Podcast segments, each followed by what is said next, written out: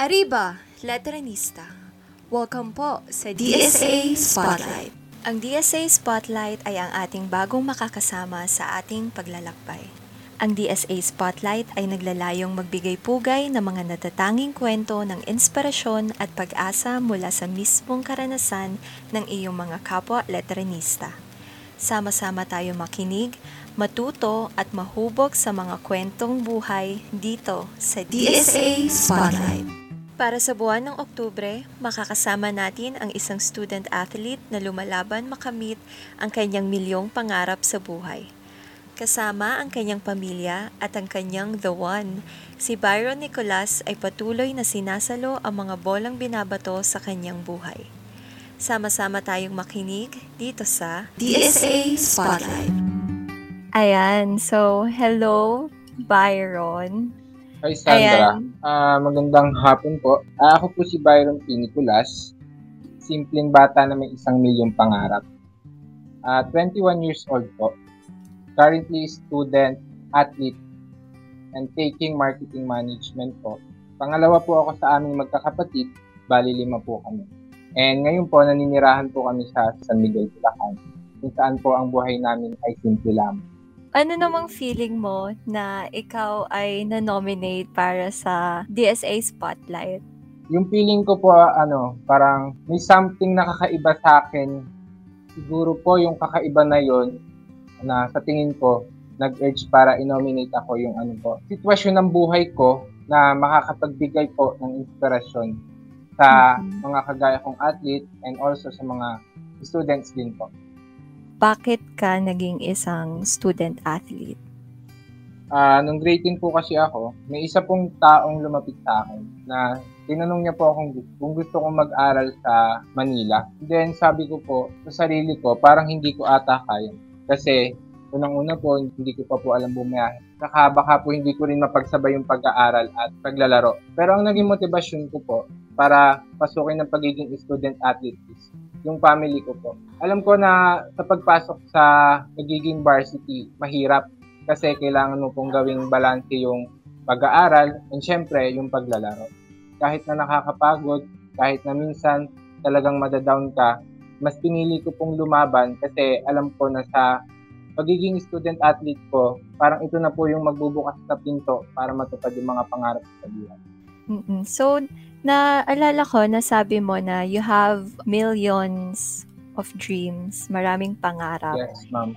Ano-ano yun? And para kanino? Or ano yung reason mo kung bakit yun yung pangarap mo? Nasabi ko po si ah, ako na isang simpleng bata na may milyong pangarap. Mm-mm. Yung milyong pangarap ko po dyan talaga, syempre yung mabago buhay namin at mabigyan po ng magandang kinabukasan din yung mga kapatid ko, lalo na po yung mga magulang ko. Every time I look at my parents' face, there is a lot of reason talaga para mag-work hard po ako and give them back yung mga sacrifice na binigay na binigay nila sa amin nung nag-aaral ako ng elementary up to then. Okay. So, nung pumunta ka sa Manila, di ba sabi mo parang bago pa lang sa'yo, paano mo in-embrace yung buong Manila, yung buong environment ng Manila? Ah, nung pagpunta ko po sa Manila, talagang I'm just really amazed. Pakiramdam ko parang talagang dito matutupad yung pangarap ko po sa Maynila. Kasi eh, talaga, nung bata pa lang ako, inisip ko dati na, na balang araw makakarating din ako sa Manila. Maglalaro din ako, mapapanood din ako ng mga tao. Nung narating ko po siya, parang sa self-fulfillment na din po. Parang ang, ang gaan at asaya sa pakiramdam na eto na ako sa Manila, ang gagawin ko na lang mag-aral, maglaro, and wag nang sayangin yung opportunity na minsan lang naman dumadating sa ating buhay.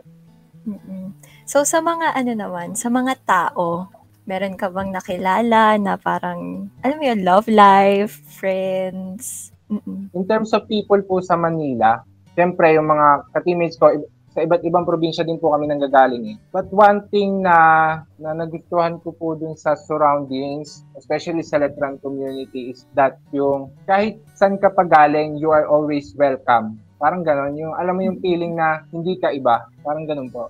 Kasi commonly, most of us suffer discrimination eh. Kapag galing ka sa ganito, sasabihin, Bisaya ka. Yes. Pag galing ka sa ganito, ganyan-ganyan, di ba po? Yun po yung nagustuhan ko sa mga tao sa Maynila. And uh, nagpapasalamat po ako kasi po, unang taon ko pa lang talagang ang ganda ng pakikisama Mm-mm. ng mga tao po doon sa akin. So, syempre, di ba, ano, naglalaro ka, ganyan. So, meron bang isang, meron bang isang moment na parang, kunyari sa audience lang, ganyan, or kahit mga classmate mo, dahil bago ka nga doon, parang na, nakita mo na, uy, possible na maging bebe, ganun. May nagustuhan ka ba? Niligawan? Actually, eh, every time na maglalaro po, ah, uh, every time na maglalaro naman po, uh, wala, wala naman po. Pero sa mga classmates ko, meron po. Name reveal naman. Secret, ma'am. Secret. Pero ano, alam niya? Opo. Actually, kami pa po ngayon eh. Uy, gano'n na kayo katagal? Two years. Two years po. Two years. It helps po na magkaroon din po ng life, love life na more than sa family, may nasasandalan din po ako na talagang palaging nandyan despite of her busy schedule, nandyan po siya. So parang sa akin, I mean kahit mahirap yung buhay, maraming pagsubok, marami po ako nagiging sandalan. Uh, taga Bulacan din siya? Ay, hindi po, taga Tondo, Manila. Ah, uh, so medyo malayo, tama ba? Apo, malayo. LDR. Paano paano niyo na-handle yung LDR? Siyempre po, patience and understanding sa isa't isa. Lahat naman po busy sa academics. Lahat mm-hmm. challenge ng pandemic. So, understanding is the best key para mag-long last yung relationship. In terms of uh, LDR, parang what is the most challenging na factor? Sa isang LDR na relationship, Uh, tingin ko yung challenging factor is that yung, syempre, hindi mo siya nakikita, nakakasama. Sometimes, magkakaroon ka ng parang pinala, ganyan. Mm-mm. Pero, you have to, ano eh, you have to understand, you have to be loyal kahit wa- walang nakatingin sa'yo na iba, ganyan. Mm-mm. Doon naman, sa relationship nyo, syempre, ikaw ay isang athlete student rin and then sabi mo na pangalawang panganay ka. So, with all that, parang paano mo siya pinagsasabay-sabay? You have your love life, you have your your friends then tapos yung pagte-training pa. So, paano mo siya pinagsabay-sabay? Well, kahit po naman napakarami po nating obligation and responsibility sa buhay, importante po yung balance and time management. Ngayon po, sa mga nararanasan ko ngayon, sobrang daming obligation, family, relationship, training. Nakita ko po yung halaga ni time management and balance. Siguro po rin yung naging susi ko para maging benefit ako sa iba. Mm-mm. Ngayon, syempre, ano, nasa pandemic tayo. Then, di ba, parang walang, walang masyadong ganap or walang events for student athlete. Paano nyo na cope up yon?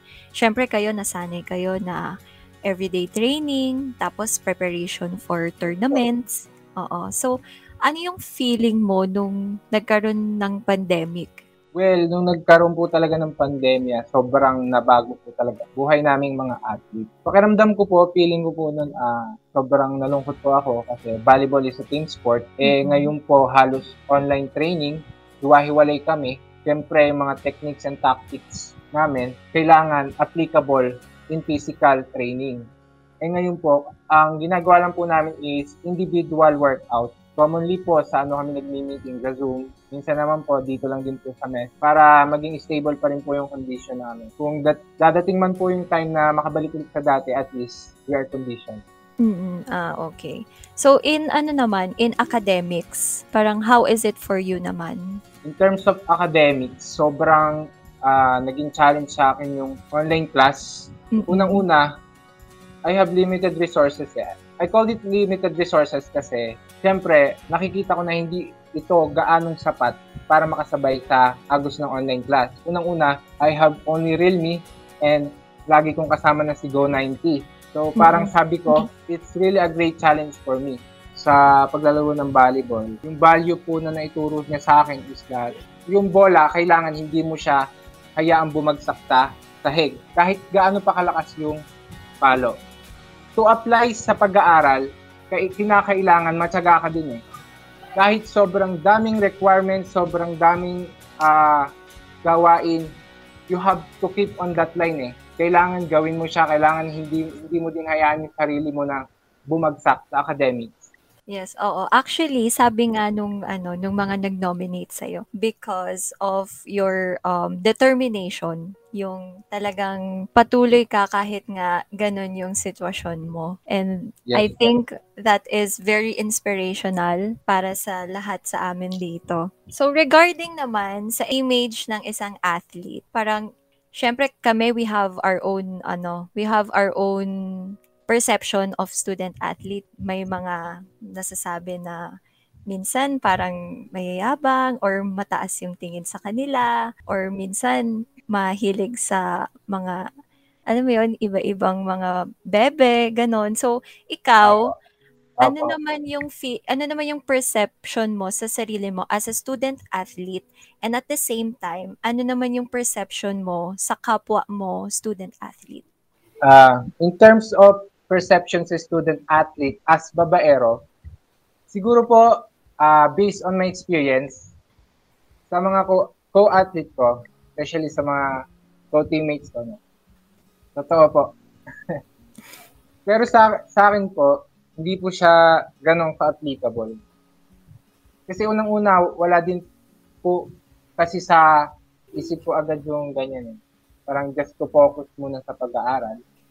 And luckily, uh, nagkaroon din po ako na gawan. Then in terms of academics po, hindi po, sa akin po ah, hindi po ako naniniwala na ang student athlete ay parang pabigat sa grupo. Parang something na pag student athlete ka group mo, nako tamad yan, hindi tutulong yan, ganyan. Para po sa akin, hindi po. Naniniwala po ako na ang student athlete, hardworking, kasi po napatunayan ko na po sa sarili ko yan. Sabi ko po nun sa sarili ko, gusto ko tingnan ako bilang student athlete na hindi lang dahil uh, magaling maglaro, uh, maasahan lang sa loob ng court. I want to be a student athlete na may talino, na may uh, kakayahang makasabay kahit na pinagsasabay po namin yung pag-aaral at paglalaro, hindi po ako naniniwala sa perception na ganun. Although yung iba siguro. Pero sa akin po, hindi po ako naniniwala na ang student athlete ay something na dumbbell in terms of academics. Ang pagkakaparehas lang naman po namin sa normal student, no? Parehas kaming ano po, tsatsaga, nag-work hard para makamit po yung mga pangarap. Gusto ko pong i-instill sa mga other student na hindi na hindi po kami ganun kahirap i-approach or kausapin. Kasi if you are a student athlete like kagaya ko po, hindi ko naman po uh, iniisip na sobrang kakaiba ako sa iba eh. Parang di ko po siya, parang I look na pare-pareho lang. Sa volleyball po na, sa program po ng volleyball namin, uh, ang ginagawa po namin is talaga na dapat balanse ang pag-aaral at paglalaro. Kaya po talagang nag-aaral po kami ng mabuti, lalong-lalo na po kaming volleyball. Volleyball men's and volleyball women. Talagang binibigyan po namin focus yung pag-aaral namin kasi we know that uh, may uncertainty eh. Hindi po natin tiyak kung ano ba yung naghihintay sa kinabukasan eh. Kaya we focus on our study. Ayun. So, since um, matagal-tagal na tayo sa pandemic, ano yung pinaka ano mo, nami-miss mo? The whole Letran community. Sobrang nami-miss ko po talaga yan. Every time mm-hmm. na papasok ako sa campus, tatawagin nila Boss B, Boss B. And also yung bonding sa teammates, sa coaches, sa trainings, kahit mahirap, nakakapagod talagang nami-miss ko. Hinahanap-hanap po ng katawan. Mga classmates ko, tapos yung bonding sa dorm, yung mga team building, yung banding sa labas, sa gabi, gala, after mag-dinner, gagala. Sobrang dami ko po talaga na-miss. Bukod sa ano, bukod sa dinner or sa gala after dinner, ano yung way of bonding nyo ng mga teammates or kahit friends mo lang sa Latran? Siguro yung mga memories na nagagawa namin sa araw-araw. Yung parang, alam mo yun, yung parang ang sarap balikan pala kapag yung isang bagay eh hindi mo na ma- nararanasan dahil nga nagka-pandemic Parang yung ganun po. So, kamusta naman ngayon? Kamusta yung, yung academics, yung trainings, and especially yung mental health? Uh, still grateful po dahil kumpleto po kami. Blessed po despite our circle are surrounded by people who are infected ng COVID-19. In mm-hmm. God's grace, malusog po kami at masaya kahit maraming pagsubok. In terms of trainings, nakapag-adjust na din. Kaya nga po nang sabi ko kanina, we're do online training lang. And in terms of online class naman, doon lang ako medyo, ano eh, hirapan. Kasi nga, due to unstable internet connection and syempre yung resources na meron ako. Kunwari, let's say next year, ano yung unang-una mong gagawin given na everything will be back to normal? Siguro po kung bumalik man yung dati, yung kung saan free tayo. Madalas ko po kasing ginagawa when I was in Manila, kahit dito man po, is going to church. Kagaya po ngayon, di ba, parang sarado. Yung, Mm-mm. Yun po yung unang-una kong gagawin to to acknowledge and to give thanks dun po sa binigay ni Lord. Na kahit mm-hmm. sobrang challenging ng pandemic, still buhay pa rin lumalaban pa rin. Yun po yung unang-una kong gagawin. And then the next, syempre, bisitahin ko yung mga tao na mahalaga sa akin na hindi ko nabisita noong nagka-pandemic. Syempre, di ba, dahil maraming ang change na naganap, ano yung, um, what keeps you motivated?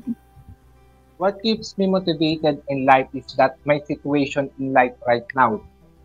Mm-hmm. Kung, kung titingnan po natin ang sitwasyon ko sa buhay, parang it's a lot of ups pero mas maraming down. Sobrang daming pagsubok, disappointment, and every time na parang uh, dumadating yung sitwasyon na mahirap, parang parang gusto ko nang sumuko. Pero what keeps me motivated is that my situation is life.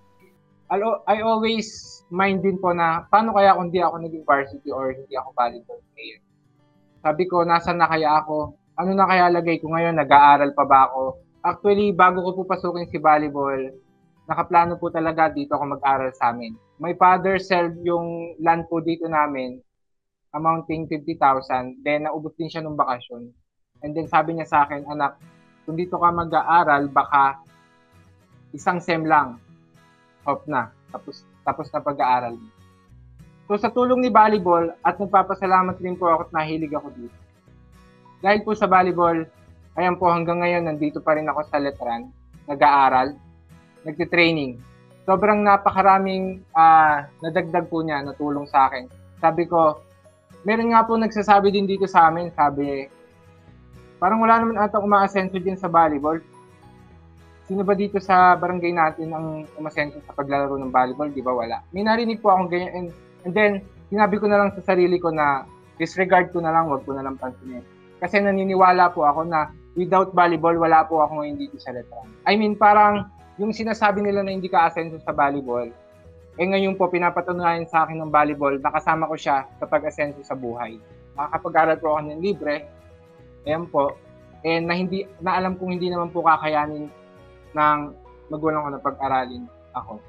Ayan, so bilang student athlete, um, ano yung mabibigay mong message sa, syempre, sa mga nagbigay sa iyo ng motivation, sa family mo, sa girlfriend mo, or sa teammates.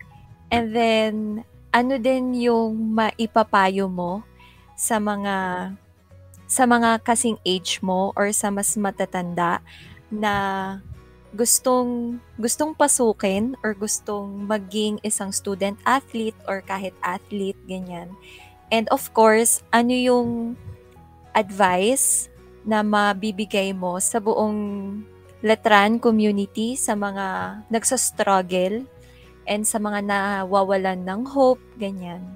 Uh, ang message ko po sa parents ko is, syempre, nagpapasalamat po ako at tinigyan po ako ng Panginoon ng mababait at mapagmahal na mga magulang na laging nakasuporta sa akin despite napakarami kong disappoint, disappointment sa buhay, ups and downs.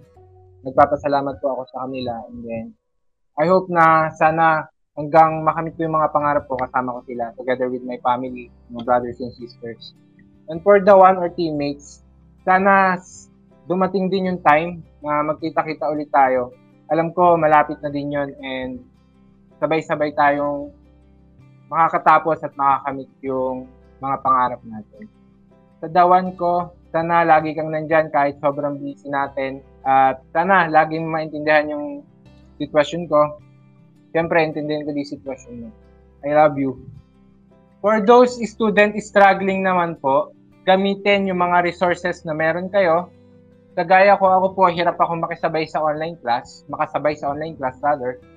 Hirap po ako. Sana, uh, kung ano man yung meron kayo ngayon, uh, if you have a mansion house, marami kang pera, uh, lahat ng gusto mo, nakukuha mo, materials, gamitin mo na yan as your advantage. Kasi yung, kung ano man yung meron ka ngayon, pangarap pa lang ng iba yan.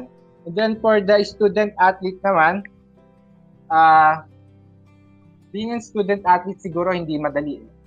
Kaya nga po nang sabi ko sa mga previous question, hindi madali maging student athlete. Alam mo yung papasok ka ng pagod, tapos minsan nakakatulog ka sa room dahil pagod ka sa training. Hindi siya madaling pasukin. Hindi madaling maging student athlete.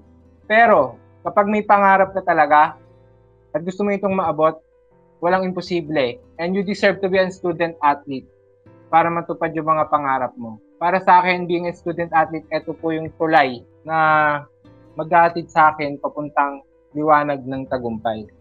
And for the whole, whole Letran community, gusto ko pong magpasalamat na mula po pagdating namin sa Letrans year 2018 hanggang ngayong matatapos na kami, solid support and talagang always adjust para po sa ikabubuti la- ng lahat ng mga athletes. Sobrang pasasalamat po ako. Taos pusong pasasalamat din po kay Coach Brian Esquivel, ang amin pong head coach. Maraming maraming salamat po sa binigay niyo pong pagkakataon sa akin. Gayon din po kay Coach Ferdinand Manalon, maraming salamat din po. At kay Coach Rafael Santa Maria po, kung hindi po dahil sa kanya, wala po ako dito. Maraming salamat po sa pagsama sa aking journey simula tryout hanggang sa makuha ko. Maraming maraming salamat po sa inyo. And I hope that everyone is safe, healthy, and happy. Well, life is hard. It is difficult. Mahirap talaga. Mahirap. Pero ang turo sa akin ng buhay, magtiwala sa taas. Many times in my life, that God sent miracles to me. Alam mo yung sitwasyon na parang magbibigay ng mensahe si Lord na, anak, nandito ako. Kapit lang sa akin. Life is tough but you have to live with stronger faith. Kapit lang ng kapit, one day you will realize how God amazes us and change our lives. And kahit limited resources lang ang meron, be grateful pa rin hanggat nakakasabay sa Agos. Continue to believe that someday your dreams become realistic. Keep trying, wala namang mawawala sa atin. We are living for a moment, we are living for our future. Matapang ako sa hamon ng buhay dahil at kanista ako Siyempre Ariba, siyempre Latran. Thank you and God bless. Mabuhay po tayo. Ayan, thank you very much, Byron Nicolas, for very inspiring um, episode for today. And kahit na sobrang dami mong ginagawa, dami mong responsibilities, yet you had the time for us to know your story and to inspire us. So, syempre ako, na-inspire ako and grabe yung realization na kahit dreams lang ang puhunan, sobrang malayong mararating. And of course, hindi lang siya dapat maging dreams lang, no? Dapat ipunin natin yon then i-turn natin siya as deter- as motivation and determination and then hanggang sa maging action na natin siya, i-reflect natin siya sa actions natin to keep on pushing hard. So, ayan, thank you. Thank you very much. Ayan, sana yung mga nakikinig din sa atin ay may, napul- may napulot din na aral. Ayun, thank you very much po. Thank you din po. At dito na nagtatapos ang DSA Spotlight. Magsama-sama tayo muli next month para sa isa na namang makabuluhang kwentuhan. Sa mga gustong mag-nominate ng mga kakilalang letranista na may mga kwentong tiyak na kapupulutan ng aral, huwag mag-atubili na i-message ang DSA Letran sa Facebook, Instagram, or Twitter. Maaari nyo ring ipadala ang iyong nominasyon sa studentaffairs at letran.edu.ph. Palaging tandaan na hindi ka nag-iisa sa iyong paglalakbay, kasama mo ang DSA Letran sa iyong pagkamit ng tagumpay. Maraming salamat sa pakikinig hanggang dulo mula sa Department of Student Affairs mahigpit na yakap sa inyong lahat. Hanggang sa susunod na pagtatampok dito sa DSA Spotlight.